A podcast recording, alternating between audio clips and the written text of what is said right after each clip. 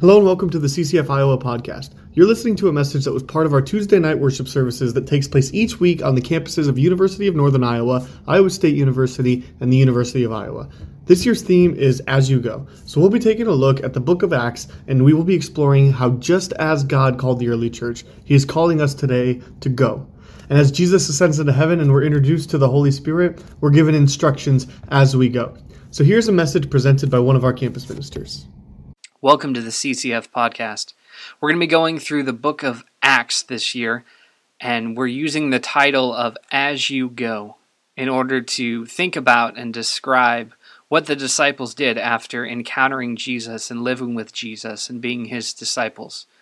So, the very beginning of Acts, uh, Jesus ascends into heaven and he kind of gives a challenge to the disciples. And so, that's what we're going to, the passage that we're going to talk through in this session and also give a little bit of background behind the book of Acts and kind of where we're going with our study this year. So let's begin with some text Acts 1 1 through 11. In my former book, Theophilus, I wrote about all that Jesus began to do and to teach until the day he was taken up to heaven, after giving instructions through the Holy Spirit to the apostles he had chosen. After his suffering, he presented himself to them and gave many convincing proofs that he was alive. He appeared to them over a period of forty days and spoke about the kingdom of God. On one occasion, while he was eating with them, he gave them this command Do not leave Jerusalem, but wait for the gift my Father promised, which you have heard me speak about. For John baptized with water, but in a few days you will be baptized with the Holy Spirit. Then they gathered around him and asked, Lord, are you at this time going to restore the kingdom to Israel? And he said to them, It is not for you to know the times or dates the Father has set by his own authority, but you will receive power when the Holy Spirit comes on you. And you will be my witnesses in Jerusalem, and in all Judea and Samaria, and to the ends of the earth.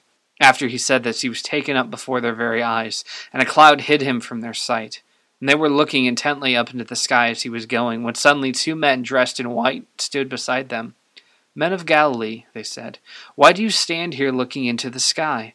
This same Jesus, who has been taken from you into heaven, will come back in the same way you have seen him go into heaven. I wanted to start this lesson. Um, we're going to set the text aside for just a second, but don't worry, we're going to get back to it. And, and I wanted to just kind of describe a little bit about my teaching process. Uh, it might look a little different, uh, it might sound a little different to some of you who've listened to other teachers. Um, that's because we have a specific philosophy here at CCF that we desire to be people of biblical truth, and we want to teach what the Bible says. But in order to understand what the Bible says, a lot of times we need to do a, a good job of understanding its context, its historical context that means we need to be looking at who was the original author of this particular book, in this case, Acts, uh, and who was the intended audience, and, and, what kind of things were happening at the time in the culture, uh, historically speaking, what was going on. And, and by knowing those things and combining those things, that we have a better chance of understanding what the text was really trying to say to the original audience. And from that, we can we can dive deep and we can get even better applications as to what we in turn should maybe do with this text. And, so, right away here in, in Acts 1 1, we have um, kind of a bit of a descriptor, a bit of some clues as to what's going on because the author here addresses uh, a Theophilus. Now, that's capitalized as a name, but the thing is, if you translate that name, it means lover of God. Theos uh, being God, uh, Philis uh, being the the ending that that talks about uh, love, and and so lover of God is is either directly someone's name, or I've even heard it uh, theorized that that Luke, who's the author of Acts, we'll get into him in just a second, um, essentially is writing his book his history generically to anyone who is a lover of God, but then gives them a specific name of Theophilus in order to kind of have a more conversational type tone. Um, the the book of Luke is also addressed to Theophilus, and, and most people would agree that Luke and Acts are meant to kind of be one uh, one complete work, maybe in two volumes, which he, he mentions in Acts 1 1 in my former book, referring to the Gospel of Luke.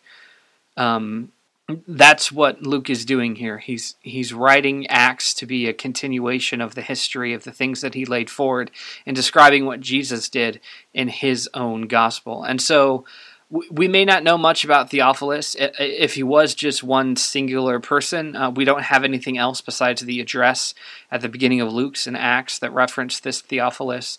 And if it's just a general uh, title given for anyone who is a lover of God, then it's harder to know exactly, uh, you know, uh, much about the audience because that's kind of, uh, hopefully, that's all of us. Uh, we all have the capacity, the chance to be lovers of God.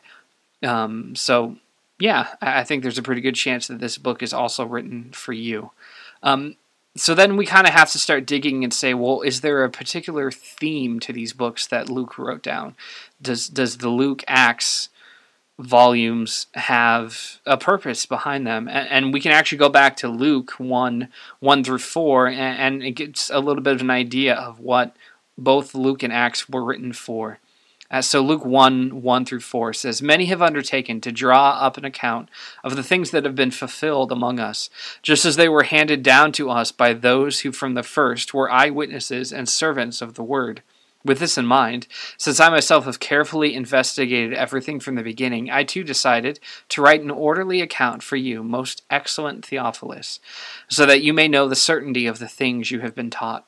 So Luke states at the beginning of the Gospel of Luke that there's a lot of things that have been written down about Jesus. That there's some good accounts, um, but what he wanted to do was was take make a really orderly account from the very first eyewitnesses, and, and so we have a history of of Luke. Um, just kind of doing lots of interviews and putting together the stories of Jesus and and that that he did was just really intentional about who he talked to and and who's what pieces of each story he wanted to get in order to write his gospel. Because luke is not one of the 12 he's not one of the apostles. Um, we actually are pretty confident that luke was a physician um, from antioch um, and that he is an associate of paul's. Uh, luke likely inserts himself into the narrative of acts later on when it's you know accurate to do so.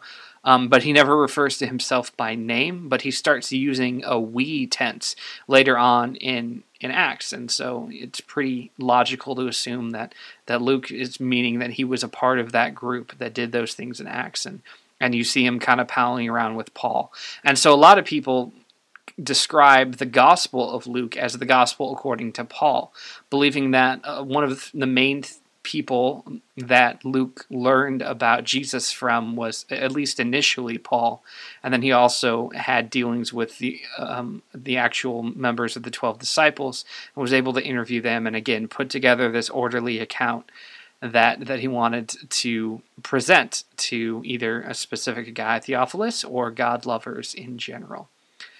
And, and so you kind of see just the purpose of Luke is to I, wanted to interview eyewitnesses. I want to know exactly what happened. I wanted to write it down so that all you guys can know not only if the things that you've been hearing are accurate, but I've heard them from the people who were there, the actual witnesses, and I'm sharing that with you. And that word witness actually is is kind of a key word for for our session. Um, it, it, in fact, we've been thinking about or titling our messages as you go, which is our general theme for the year but then we'll throw another word or two afterwards. And so, what I'm entitling this session's lesson is As You Go, Witness. Because that idea of witnessing is very important to the beginning of Acts. That's what the apostles are commanded to do by Jesus, is to be his witnesses, to carry forward his, his story. Now, now, there's something that's really unique about that particular story and the idea of them being witnesses. And so I'm, actually going to go back in time a little bit more now uh, and talk about a different group in history, a group known as the Romans. And there's this thing that happens in, in Roman history where, where a guy comes to power named Julius Caesar, and he appoints himself as, as the emperor, as the Caesar, over all of Rome. And he's able to hold power and extend Rome's reach, and Caesar does a lot of incredible things. But then he's assassinated. And when he's assassinated, they're not really sure what should happen next because the group that assassinated Caesar, they just kind of didn't like Caesar. They didn't necessarily have that great of a plan for what to do after Julius Caesar was gone. And so there's a struggle for power between a guy known as Mark Antony and a guy known as Octavian. Now, Mark Antony was the the general of of Caesar's armies. He was the guy in charge of all the, the Roman troops and the soldiers, and so he seemed like the natural kind of person to be a leader of Rome. As Rome has continued to expand, they've needed strong military might and those kind of things. And so a lot of people are saying Mark Antony should probably be the next guy in charge because he knows what he's doing, he knows how to command troops, he's the right guy. But this other guy, Octavian, um, is actually the successor that was handpicked by Julius Caesar himself, because Caesar adopted him and said, This is my heir. This is the guy that's going to take my throne. And he appointed him to do that. But Octavian, uh, people weren't as impressed with Octavian. But he had some really cunning political influence. And actually, the Roman Senate um, wanted to back Octavian, but they were worried that it wouldn't impress the people that much. And so they needed something to happen that could impress the people of Rome. So when they could, de- so when they declare, "Hey, Octavian's going to be the next emperor," the people could get behind it. So something that happened soon after Julius Caesar is assassinated is there's a comet that pretty much everybody witnessed around, like everybody would have seen it in the sky. It's it's incredibly bright. It goes streaking through the sky, and the next day, or even within a few hours, um, Octavian has it declared that comet was my father. Remember, he's adopted by Julius Caesar. That comet was my father, Julius Caesar, ascending to his rightful place in the heavenly realms and taking his throne there. And so Julius is a god, and because he is a god and he has proclaimed me to be his son, I am the son of God. And so Octavian starts taking these kind of titles upon himself. Uh, the idea of being son of God. And and for reference point again, I said we are going kind of back in time, pre Jesus stuff. Um, this is several decades before Jesus is even born. Uh, eventually, Octavian becomes known as Caesar Augustus. Sorry, I'm kind of spoiling the ending of this story here. But Jesus is actually born during the reign of Augustus. And so this story has happened long before any of these stories in acts, and long before um, Jesus is even born. This is when this is all occurring. So we've got Octavius, and uh, Octavian, sorry, and, and he's um, making this claim that his his dad Julius Caesar is now a god in heaven, and he is the son of that god, and the, the comet proves it. And so the Roman senators are looking around and going, "Hey, this might be our moment. We can throw our weight behind Octavian. Uh, we want him to be in charge anyway. He knows what he's doing politically."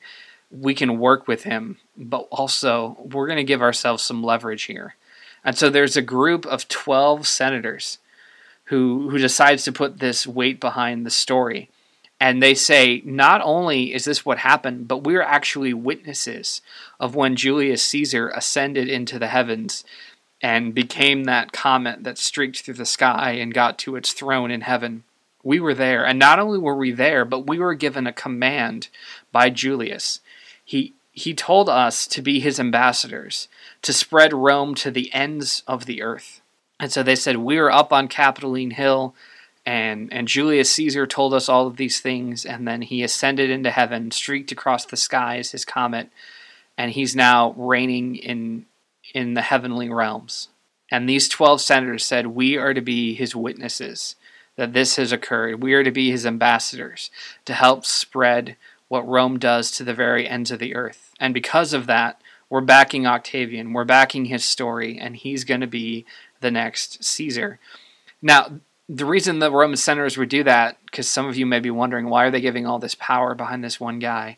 Well, because that helps the senators have power again that they didn't necessarily have under Julius Caesar. People looked to them as as figures of authority, as powers, but they were nothing compared to the emperor. But if the senators get to say, we get together and we get to say, we get to appoint who the emperors are, then that gives them all kinds of power. and, so they back who becomes the person who becomes Caesar Augustus, Octavian, and they say, You can be Caesar now. And now they have themselves the role of appointing Caesars.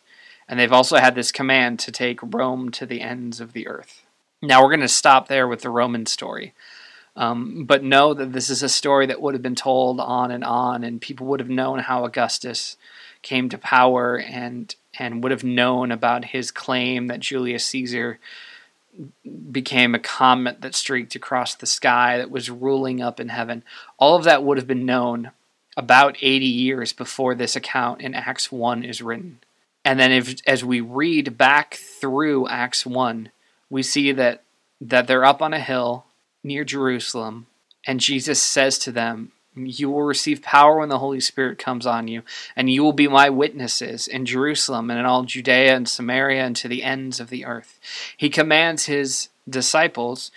Remember, there's normally 12 of them at this particular occasion. Um, Judas has already taken his own life after betraying Jesus, and so there's only 11 disciples.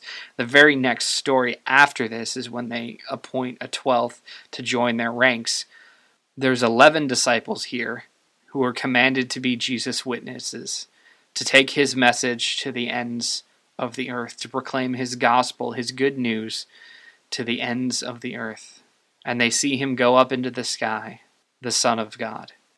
And so you've got kind of a mixing of this Roman story with the Jesus story. And I'm not trying to say that that Luke like made things up to make this story match. I, I, I, fully believe that everything that's talked about here in Acts is the things that really happened. What I think it was is Jesus said, You guys know this Roman story about how Augustus came into power, but I'm going to empower you to be my witnesses. And I'm going to make this your story that you can carry forward and that you know you have this command and you know what that's supposed to look like and how you're supposed to carry it forward because you've seen that play out in history. I'm going to use this as a reminder of what you're supposed to carry forward that we have something that's this new kingdom that's even more powerful than Rome, that has even more lasting power than Rome. And the Holy Spirit is going to help you in this, and He's going to come upon you, and you're going to be my witnesses. And so Jesus helps subvert this story that they had uh, that was just about an emperor taking power. And instead, he chooses that story to be one that gives his disciples power to be his witnesses, to carry forward the message. He empowers his disciples. He subverts history. He subverts the, the number one authority of the time that most people, especially in Jerusalem, are viewing as oppressors the Roman government. He subverts their authority and says, I've got all of the power but you're going to receive that same power from the Holy Spirit when He comes upon you, and it's going to spread, and you're going to be my witnesses to the ends of the earth, and you're going to be able to give the Holy Spirit to them just like I have given it to you. And this is all going to be spread, and so you can do even more, and and regular people are going to be empowered, and and those who have been oppressed and overlooked are going to become empowered so that they can carry forward this message of who I am, of who God is, of how much He loves us, how much He's done for us. And you all are going to be able to get the Holy Spirit to the authority by which I've received this power. You get it too. And so then Jesus institutes something here in this moment that lasts longer than the original story that it subverted. Because for many of you, I'm sure, hearing that story about Caesar Augustus, Octavian, that, that maybe was the first time you've ever heard that story and how much it mirrors the Acts story. But you've maybe gotten a chance to read scripture before and you've read Acts 1 1 through 11 and you know that story, but you never knew the Caesar story. So, the story that was more powerful and that more people would have reflected upon and known in the time of Jesus has now become so incredibly trumped by Jesus' story that we aren't even aware of the Roman story. And again, Jesus has taken that power structure that we default to as humans and completely subverted it and turned it over on its head and says, I died to receive power. I suffered to receive power. And when I had that power, I gave it to my followers. I gave it to my disciples so that they could take it and carry it forward and spread it to the ends of the earth and share it with others. Jesus receives power in his death and resurrection. He shares it before he ascends into heaven. And his disciples continue that forward and continue to share his story, continue to share the Holy Spirit. And those are the kind of things that are happening in Acts as the disciples are called to be his witnesses. We could go further in the text and we could keep telling the stories about how the 12 are appointed, or how the 12th Matthias is appointed. But I really wanted to just focus on the first 11 verses and see the charge that the disciples are given. Because he says to them, It's not for you to know the times or dates the Father has set by his own authority, but you will receive power when the Holy Spirit comes on you, and you will be my witnesses in Jerusalem and in all Judea and Samaria and to the ends of the earth. Be my witnesses to the ends of the earth. That's the charge that Jesus gave his disciples. And they kept spreading it. And the message didn't stay as just a message in Jerusalem, it didn't stay as, as just a, a subset of the Jewish faith. It spread and it moved. And it continues to move to the ends of the earth. We're now part of this story. We're now part of this charge. We've been brought in and given this same authority. And so, this message here, I think, is very much also for us to know that we will receive power when the Holy Spirit comes on you. Power that comes from Jesus, that comes from God, that that is way more authority and power than than Caesar Augustus ever had, than Julius Caesar ever had, than any of the Roman authorities ever had. And we are to be his witnesses to the ends of the earth. We are to be Christ's ambassadors. We are to be his disciples. We are to be like Christ and share that with everybody. Because this gospel message is for everyone and to be carried to the ends of the earth.